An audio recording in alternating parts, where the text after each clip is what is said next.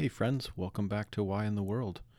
In this episode, I sit down with Peter Capan, who is a fellow therapist here at Mindful Counseling GR, the practice that I own here in Grand Rapids, Michigan. And whew, do we dive into the deep end of the pool in this one. We talk about existential psychotherapy, and Peter describes sort of the scaffolding of what that means, and these four categories that come up often in existential thought around death, meaninglessness, freedom, and isolation, and how all of those things are kind of running in the background of who we are as human beings all the time. And I am really excited to get into this episode and hope that you will track with us all the way till the end and just hear the wisdom that Peter brings from this perspective and all that it has to offer each of us as human beings on this journey of life as we try to do the work of getting to know ourselves on the deepest levels possible, so that we can show up in the world in a way that's more meaningful, free, and connected, and be able to offer those things to those around us as well. So without further ado, here's my episode with Peter Capan.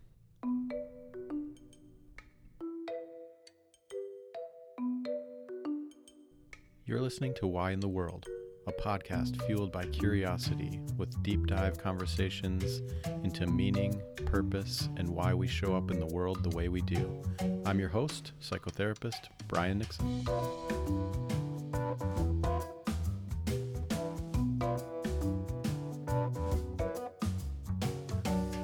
Peter, thanks for coming on. Yeah, thanks for having me. Absolutely.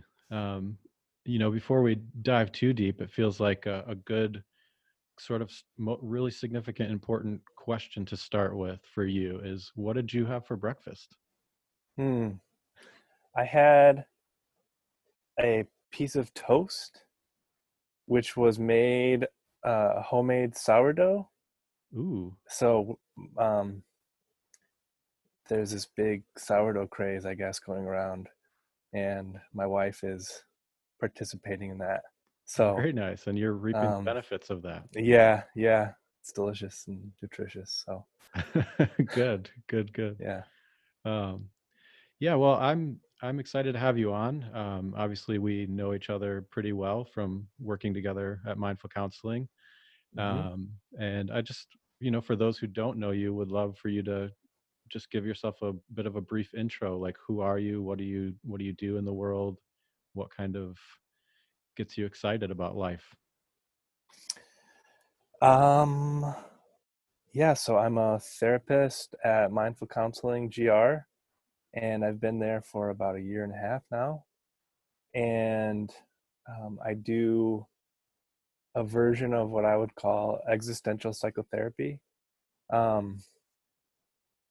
And I love it. It's great. It makes me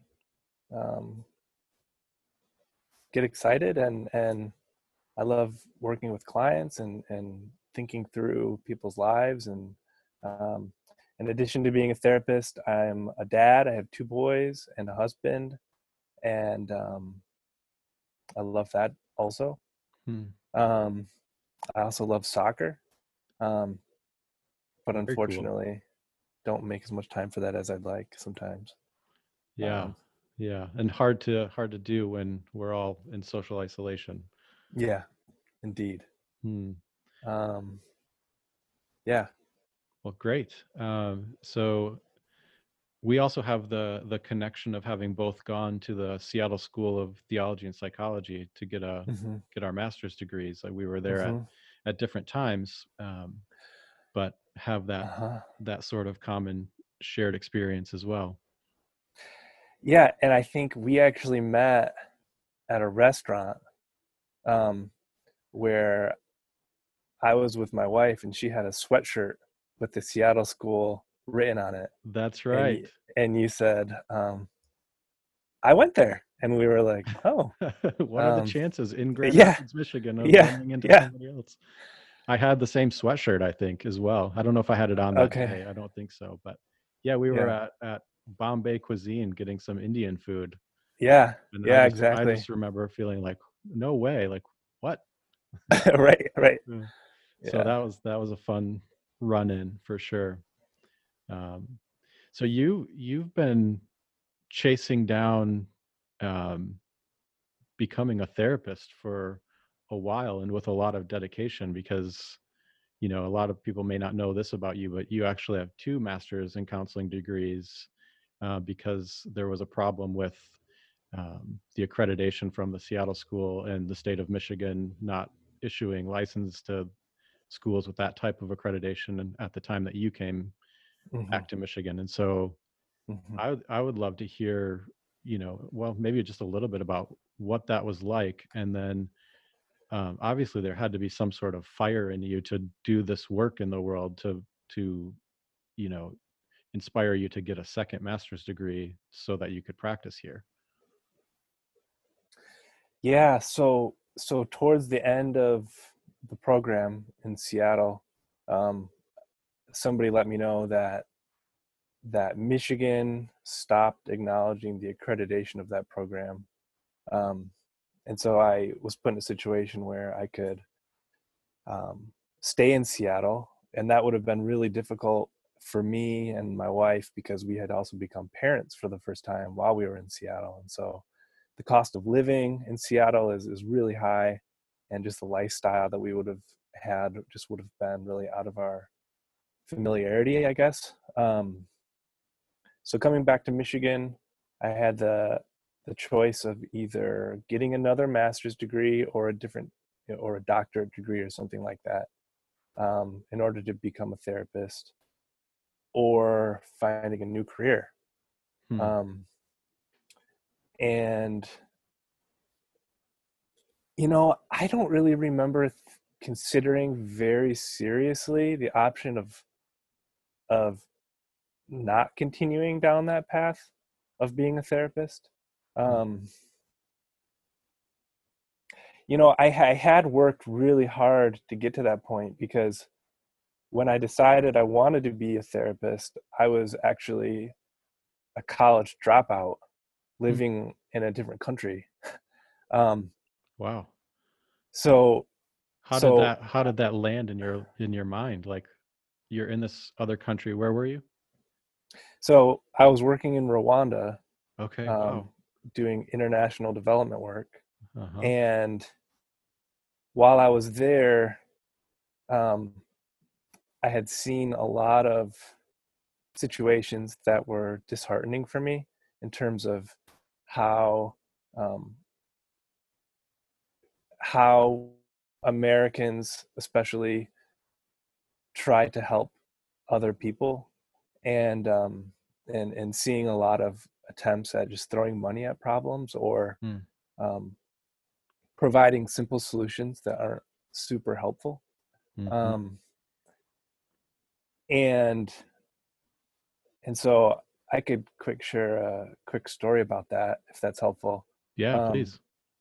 And so try to stay on task a little bit, but so an example of the type of situation that I observed that was difficult for me was, you know, in Rwanda, there have been a fair amount of people who have been maimed, and as foreigners going to Rwanda, sometimes that can be easy to see through our lens of we just don't see that very often. And so at some point, a visitor who was connected to the organization I was working with had noticed that and decided they wanted to provide wheelchairs for individuals who couldn't walk. And so I was involved in helping distribute those wheelchairs. And, you know, Rwanda is called the land of 1,000 hills because it is covered with these beautiful patchwork farmed green hills. And so if you Google search, you know, Rwanda hills, I mean, it is absolutely breathtaking. It's also the most densely populated country in Africa. So people are living on these hills and in close proximity to each other, and having a lot of people having these small farms to live off of. And so we delivered one of these wheelchairs, and the person who was the recipient sat in it, and that's about all he could do. He couldn't go more than 10 feet because he lived on one of these farms, which isn't, it's not paved. And it's fairly muddy, and it's surrounded by crops. And, you know, he smiled and was grateful. And you could kind of see in his eye, like, this is, what am I going to do with this? Right. So in the land of 1,000 hills, a wheelchair is pretty impractical. And, you know, there are a lot of stories of success when we reach out and try to help, but there are a lot of situations that, you know, it was difficult for me to look at and wonder, what are we even doing? Like, what? It seemed like that situation was more out of somebody's need to feel helpful than it was to actually be helpful. Mm-hmm. And so that really began the process for me of asking the question, what would it look like for people to start with, rather than just sort of throwing solutions, start with, who am I? What do I have to offer? How can, by me nurturing my own desires and personality and true self, benefit the world in a more specific and nuanced way. And I wondered that in general, as I was in Rwanda, for people, how can we as Americans be more helpful by starting with helping ourselves, and not in a selfish way, but in a way that, you know, we're taking advantage of the opportunities we have and then sharing from there. Mm-hmm. And so as I was asking that question about myself while I was in Rwanda, what would it look like for me to not just go into this field of international development, which was really appealing to me at the time? How can I become more true to myself? How can I become more who I am, and then potentially share that specific Peter quality with someone who might need that quality. And at some point, counseling came to mind, and I couldn't shake it.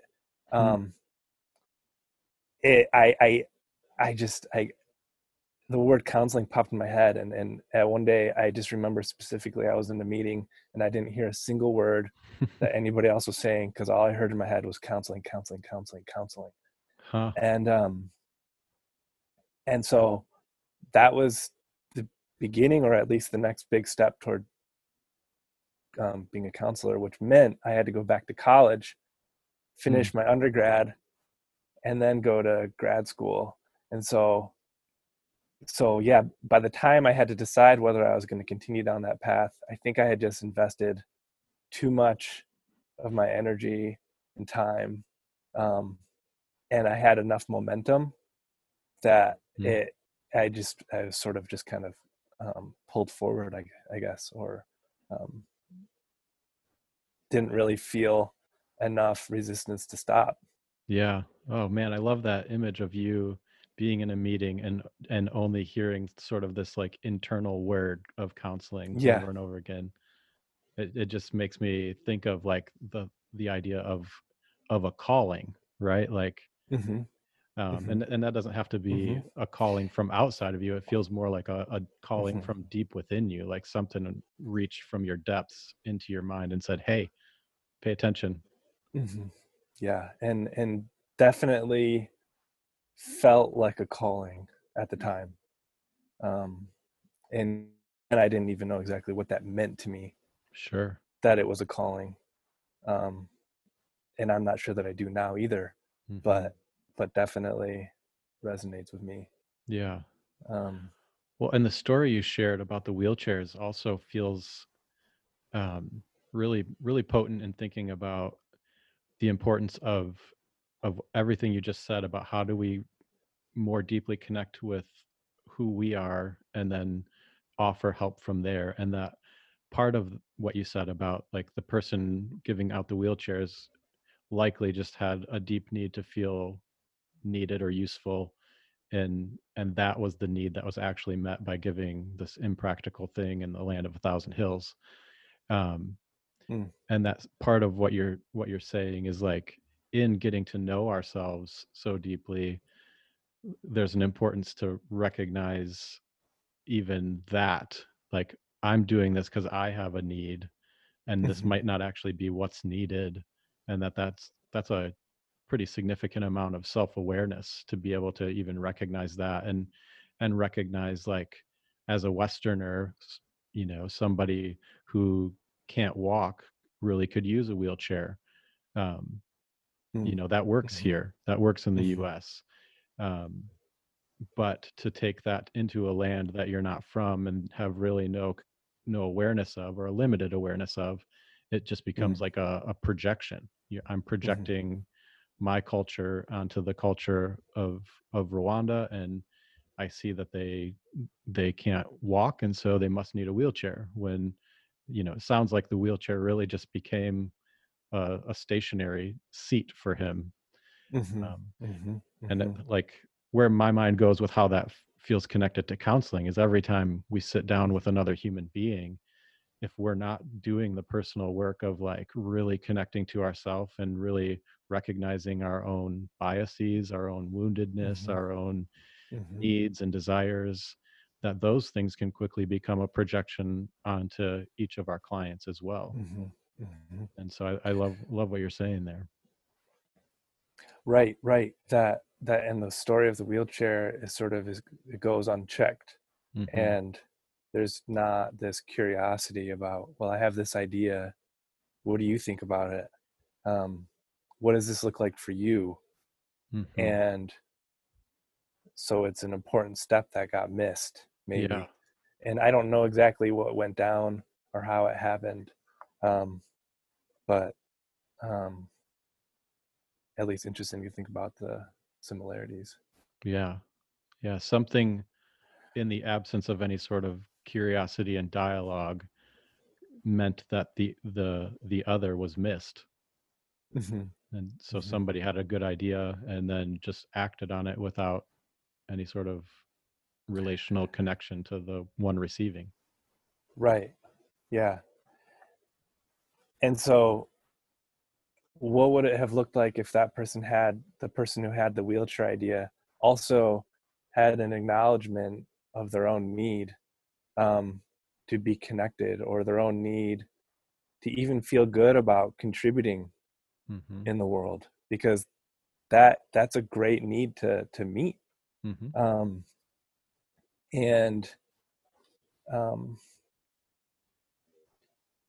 I have a hunch that the cultural norm that person was operating out of was that their needs are not what were important. What's important is serving and giving and taking care of other people, and those are, in my mind, really good qualities. But this, in that context, often what I've observed is a tendency to dismiss the validity of one's own needs to begin with. It's not even a topic for conversation or an awareness of the fact that somebody even has their own needs to consider. And that was true for me. And I think that's what I was pushing pause on, or slowing down, even when I thought of the word counseling, is when I was in Rwanda and the word counseling popped in my head, I think that was me tapping into some intuition that my needs mattered, that just showing up and trying to fix things, or trying to even if it had like a relational bend to it, that it wasn't really doing what I wanted it to do. Mm-hmm. So when you ask why in the world, mm-hmm. I mentioned this, I think, a little bit maybe before, when you first were starting your podcast, and I popped in the office in your podcast room and just was asking you about it, and you were telling me what was going on, and you asked something about, or you just mentioned that you want to know why people do what they do.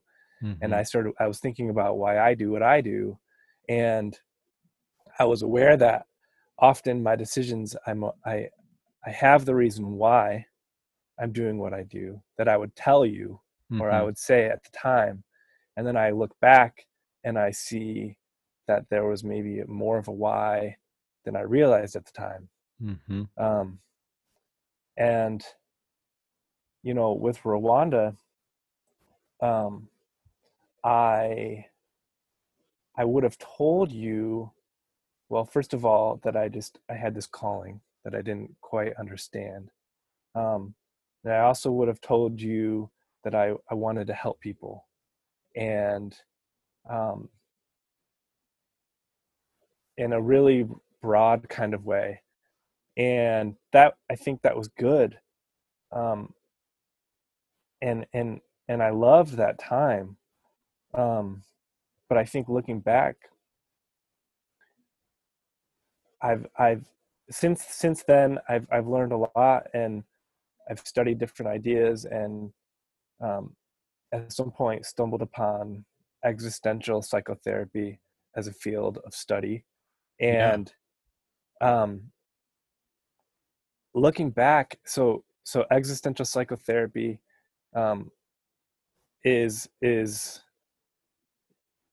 is a term referring to a kind of therapy that Irvin Yalom put together, and it's kind of a compilation of different existential theories and thoughts from a lot of different philosophers and psychologists over the years. But he whittles down the experience of people to what he calls the four ultimate concerns. Hmm. And it's a little bit of a grandiose, I think, term, even, ultimate concerns. But I started reading about that, and it really resonated with me. And so the four ultimate concerns that Yalom says that we're all trying to address in our day-to-day lives are the realities of death, meaninglessness, freedom, and isolation. Hmm. And those are huge categories. They're huge categories. And they seem really like, you know, those seem like, if they're not ultimate concerns, they certainly seem to be among the ultimate concerns during this pandemic that we're in, for sure. Right. Well, it's really interesting. And there are a lot of similarities to the pandemic and stay-at-home orders. I think, well, I don't even really want to go into that. Yeah, but we don't need to dive too deep into that. Everybody's hearing that everywhere. But I'm curious to know about those, the four concerns, and I'm wondering if you could break each one down a little bit about what's meant by that, and how they are trying to get worked out in people's daily lives. Because I suspect that people may not even be fully aware that they're trying to sort those categories out. Yeah, and it's interesting. You know, I've tried to hold these categories loosely for myself. I haven't felt a sense of commitment or loyalty to to these categories or existential psychotherapy in general. And yet, as I continue to kind of test it, I guess, it's amazing to me how much it seems to resonate with people, even just like in an immediate reaction of even without exploring it deeper, how many people are just like, yeah, that sounds really true. Probably not all encompassing or the answer to everything, but there's something about that those categories that we tend to miss out on by not slowing down and thinking through a little bit more. So death, Yalom says that death is really the ultimate concern, that, when we even think about the other ultimate concerns that without them, we feel threatened. And even just the idea of feeling threatened, if you follow that train of thought, whatever feels threatening to you, if you follow that train of thought a little bit deeper or a little bit further, eventually you're likely to realize that the worst case scenario that you might be afraid of is death. And so because of that, it seems important to make sure that we slow down and explore that. Although I don't know that it's always necessary to look at it directly. But I do think it's important that we do. And when it certainly seems like a topic or a category that we don't spend a much conscious time talking about in our culture. Right. In fact, it feels like we're doing everything we can to convince ourselves that it's not ever going to happen. Yeah. And it seems culturally what we do is we say, well, that's the one thing in our life that we can't do anything about. That's the one inevitability that is so inevitable that it's pointless for us to dwell on, because by stopping and dwelling on that, all we're doing is just thinking about difficult things, ourselves sad or making ourselves scared. And I think what's more culturally normal is to say like, well, that's not happening right now, so let's not talk about it. Let's not think about it. But I think I would argue that because it's the one thing that's inevitable, it's maybe the most universal truth for all human beings, that it's maybe the one thing that we need to slow down and think about how we deal with or how that impacts our life. Yeah, it's almost like if we don't and it just kind of gets pushed aside, then how we're dealing with it's going to come out sideways. Like my mind thinks about how many, different ways that we're marketed to, like, your life will be complete if you have this thing, or all the different ways that we put in effort to try to, avoid that reality. You wrote something really interesting in the pre-interview survey that is, I think, connects to this about, it's a conversation about death, and you wrote, death more in the sense that there is a deathness that is present with us all our lives. And so that word deathness, like sort of the essence of death is within us even when we're alive. And I was just curious, like, can you talk a little bit more about that idea of deathness being in each of us? Yeah, I think so. So when I talk about death, I don't just mean, when I think about my death in the context of this conversation, I'm not just thinking about the fact that someday I'm going to be 80 years old. It also shows up when I look in the mirror and I see a new gray hair, or the fact that,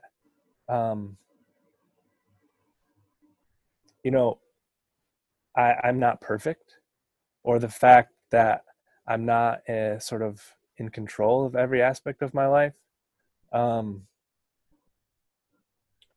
or the fact that I've been stress eating a lot lately during COVID-19, and I'm probably gaining a little bit of weight. You're probably in good company.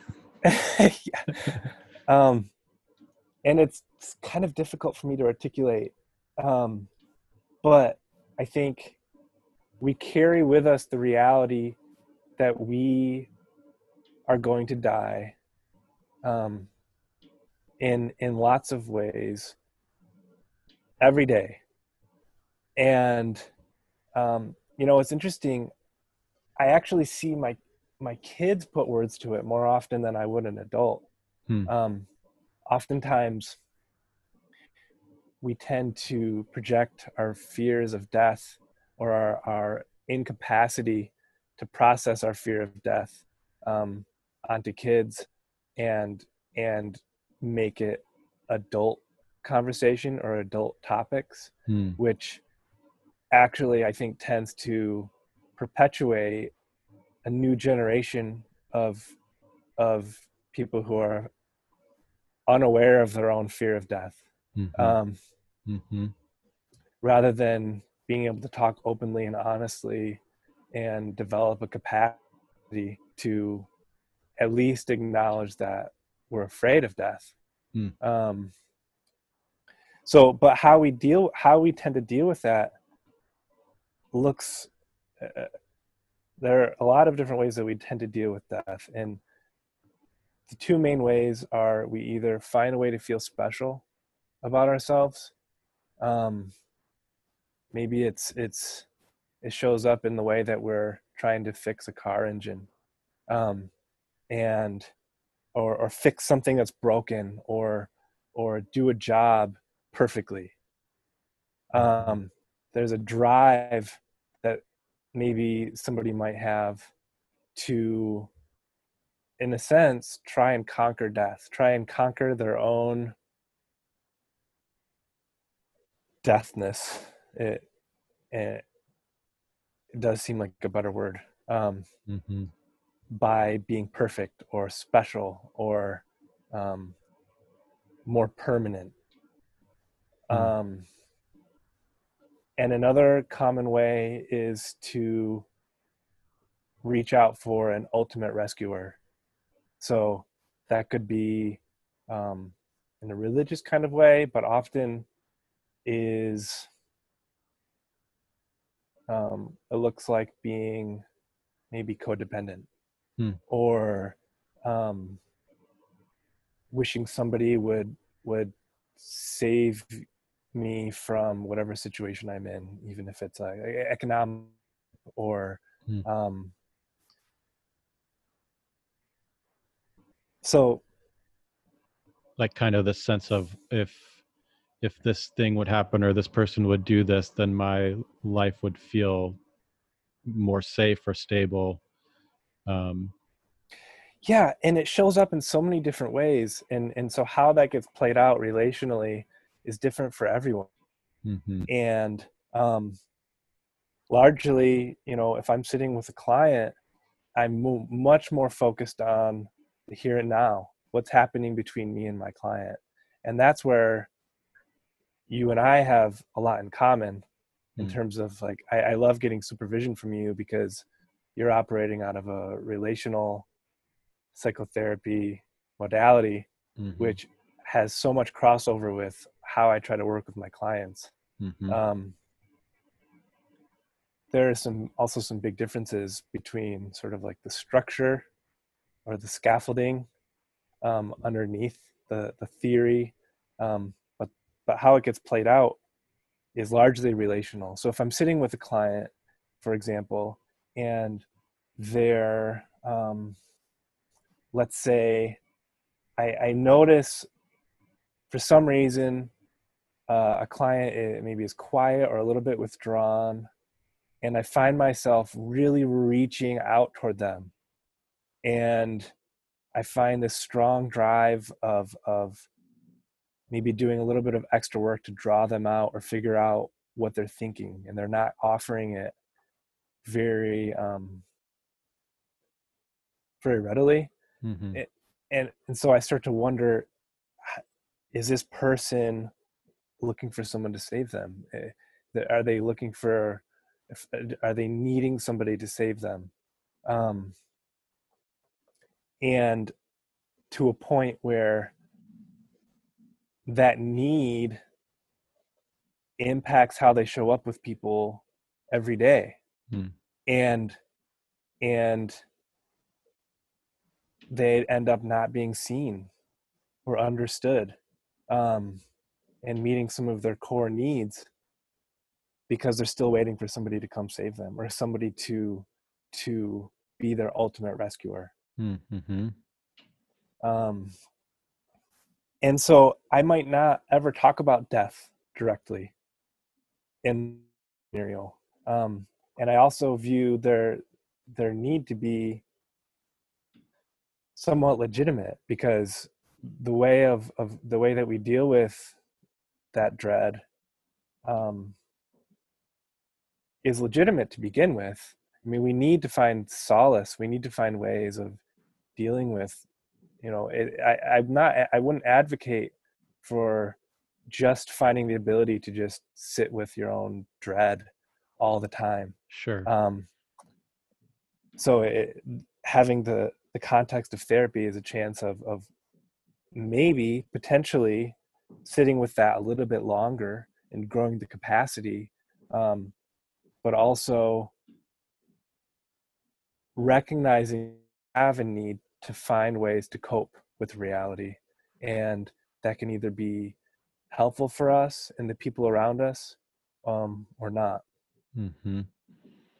Yeah. So part of what I think I hear you saying is that these ultimate concerns, particularly like the death concern, mm-hmm. are kind of like operating systems that are running in the background of our life all the time. Mm-hmm. And, you know, we're not necessarily specifically thinking about, you know, death or isolation or meaning or freedom, but they're part of what makes up the system as a whole. And so mm-hmm. people will come in to see you and have any number of sort of presenting situations that are driving them to come and see you.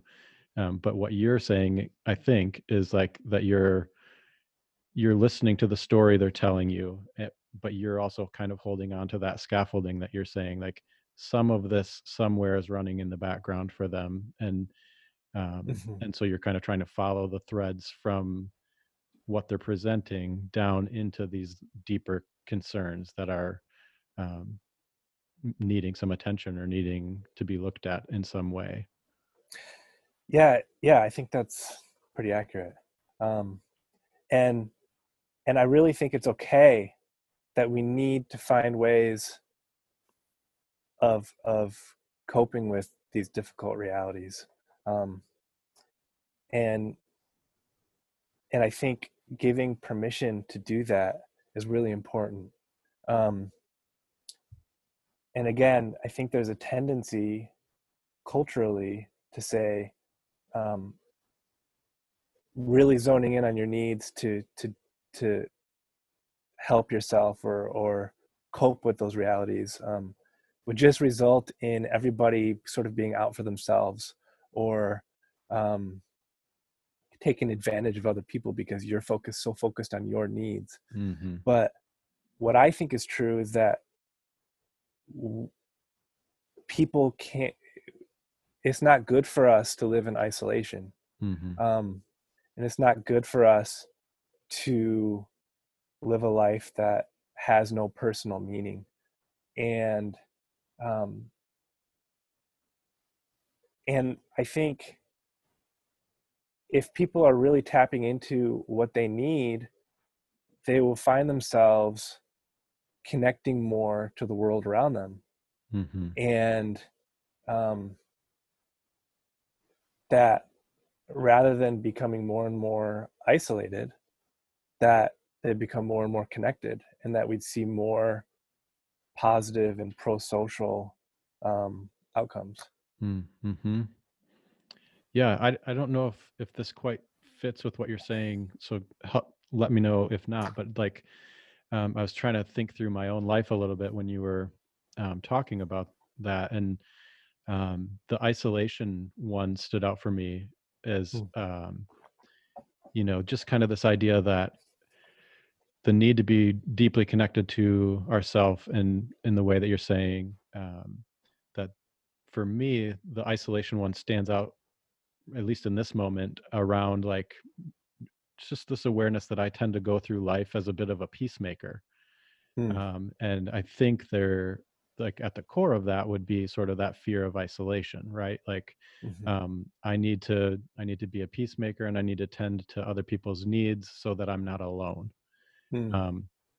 But that part of the shadow side of that, for me at least, is that this constant giving and trying to make peace in the world around me really oftentimes isn't peaceful within me. There's like something that I'm disconnected from around my own need, right? Like if I actually connect to this thing that I need, and I bring this into this relationship or into this context, then it could create conflict. And if there's conflict, then I'm going to be isolated. And so, you know, that fear of isolation can at times exacerbate.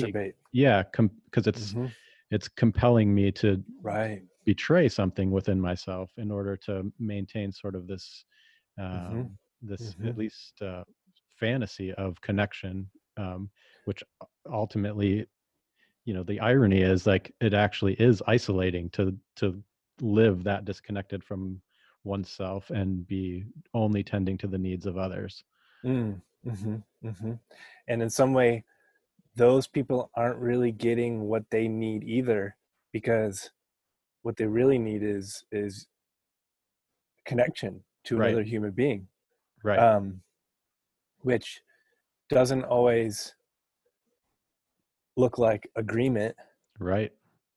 Conflict is a very alive thing, and I think necessary.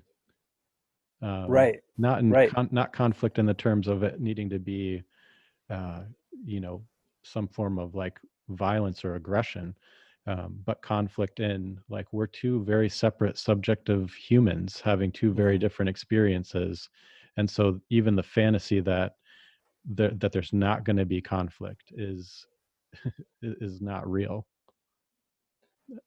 Totally, and it just exacerbates, like isolation. Rather than offering anything that's really actually helpful.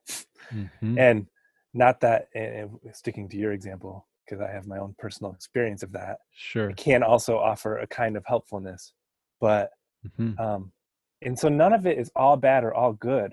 I think one thing that's, important to, what I get out of existential psychotherapy, and also my clients get, is that we're just trying to find ways of coping with these realities. And I think that could sound really pessimistic to a lot of people. And I get that. I really get why that would feel that way. That what if the universe is actually inherently meaningless? Is a really pessimistic question to sit with, and it causes dread, and I think that's understandable.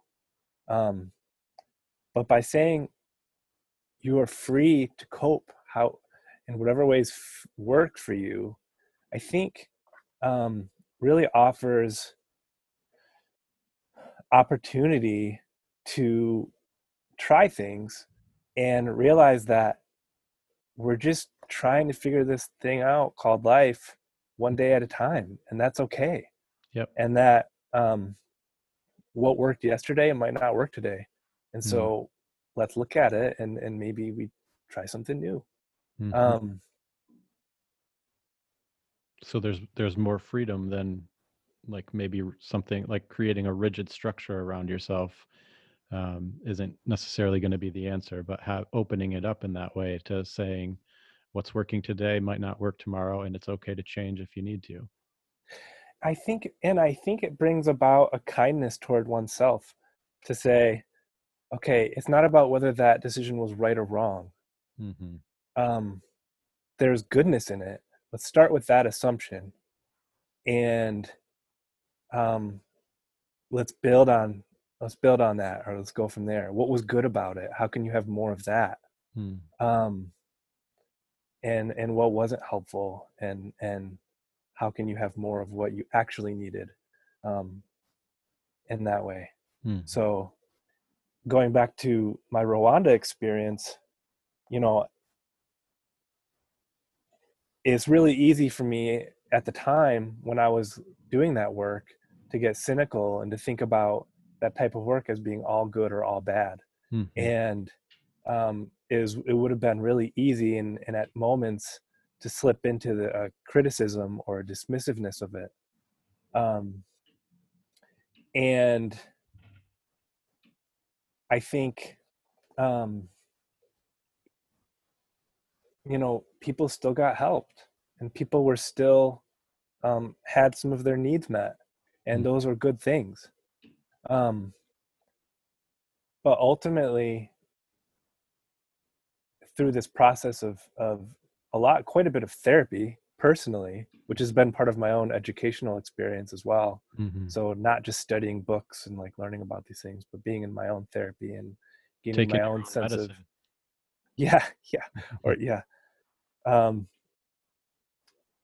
Realizing, looking back, you know, I went to Rwanda because there was a part of myself that I never felt was really understood in my own experiences around death, my own experiences with suffering. And I think I went to Rwanda partially because I was expecting, based on the history of Rwanda, that the people of Rwanda would know something that I also knew about suffering and about pain and about death, that I wouldn't have to talk about it, but I would have a resonance or a kind of a kinship. And I was finding solace for my own experience of isolation in ways that I didn't know going into it. And that's okay too. I mean, I found some of that, and I resonate in my experience, resonated with other people as well. But ultimately going and starting a career in international development was not going to be my solution to that problem. And had I continued down that path, all I would have been doing was objectifying other people and to meet that need unknowingly. And even that would have been, you know, I trust myself enough to know that it would have been, there would have been some goodness in that. But I don't think it was as helpful as therapy has been. Yeah. Well, and I keep thinking of the word integration as you're talking, that, you know, it's an integration of all the different parts and pieces that feels like it's so healing. It's not, it's sort of this idea of like, instead of just, you know, going blindly and doing, you know, that work, that there's the additional kind of parallel work of continuing to deepen your awareness of yourself and to connect with some of these deeper themes in a more conscious way, because it sort of enriches the life that you're living in terms of the more aware we are of our own depths, the more we can integrate that into how we live, which then helps us see like where we're just living out of maybe a survival strategy, you know, kind of like what I was saying about myself, like it's a survival strategy to be so others referencing and trying to meet everybody else's need to avoid that sense of isolation. But the real like healing or transformation or integration is around owning the fear of the isolation consciously. Right. And so like that word integration keeps coming up for me around what you're talking, like how do we make space for all the different parts of who we are to have a seat at the table. Right. And ultimately for me, to care for myself is to be proactive in being seen and heard and understood, and in a really basic, simple kind of way. Is as obvious as that probably sounds, you know, I travel all around the world trying to meet my need of being seen and understood. And, you know, the opportunity to just speak out loud and represent myself wasn't even one that I even would have considered. And that's what I've learned to do more and more of, the best that I can. And that seems to be more effective in impacting the world around me as well.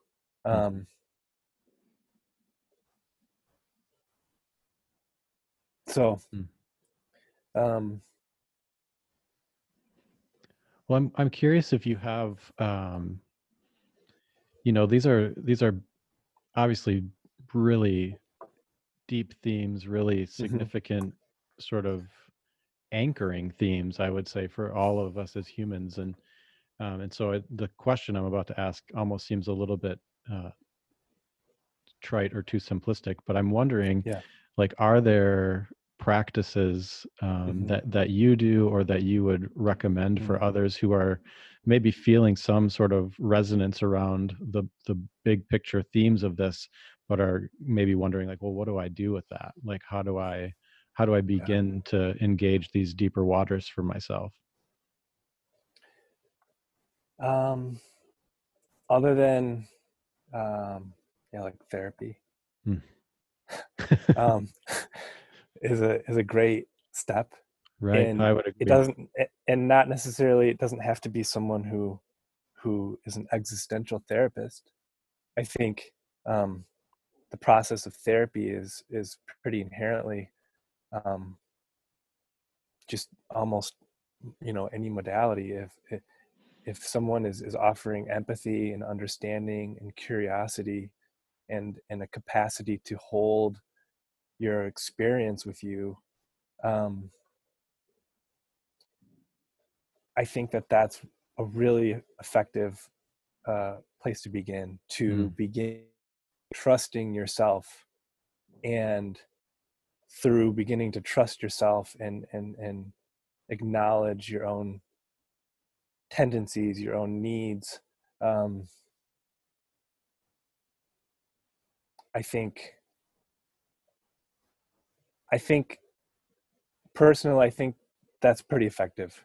In addition to just trusting yourself, just trying things, like anything, you know. So just recently with this COVID-19 thing, I hit this lull. So I did all the things that everyone is supposed to do: exercise, keep a routine, stay in communication with people, listen to good music, eat healthy, somewhat. Checking all the boxes. And it was working pretty well. And then boom, I just hit this wall. And I just did not want to get up in the morning. And in existential terms, I was really losing my will. And I was trying to think through, and it kind of had this mechanical nature to the way I dealt with it, in a way that I guess I don't know what I think about that, but I was intentional. I stopped to think about, okay, how can I, and so for me, you know, some of this is like, I'm just looking through these books and trying to see what these people have to say about the will to live, or, and realizing that there's something about having will and having freedom, and in the sense of a different kind of like existential freedom, that I am responsible for my life and my situation. And it's a little bit of difficult for me to explain, honestly, but that there's a connection between one's ability to choose their own life and having a will. And so I made this conscious effort to process, okay, the governor told me I have to stay home. Mm-hmm. And it doesn't feel like I have my own sense of choice right now. Like that's something outside of you happening to you. Exactly. And I'm not saying that this is a simple solution and that this is always necessarily easily doable, but simply by me remembering that I have a choice in this situation, even in the broad sense, I do have the choice to go outside. I do have the choice to leave my house, even during the stay-at-home order. Mm-hmm. But that ultimately, if I don't, it's because I don't want to. Right. And so remembering that I'm staying home because I don't want to get people sick, because I don't want to get in trouble, because I don't want to get sick and I don't want my family to get sick. Mm-hmm. And somehow I was able to just own my own choice. Yeah. And connect to the goodness of the choice within your own reasons for following the order. Exactly. That those are legitimate reasons. Even if it's just because I don't want to get a fine, that's still my choice. Mm-hmm. And so and owning that reason. You're following the order out of a connection to your own choices and reasoning for those choices rather than following it because you're being forced to follow it. Exactly. It's not a super simple, just like reframe. Mm-hmm. Like there's some like gymnastics internally happening mm-hmm. to make that happen. But I had so much more energy after that. And it's really stuck with me. That's great. Just by waking up and saying like, I'm going to stay at home today. Mm-hmm. That's my choice. And for me also really reaching for a meaning in there, I think. And so for me, realizing that really the primary reason I'm staying home is to save lives. Mm-hmm. And that is meaningful. And I can get behind that. Yeah. I can't get behind just being told what to do by my governor.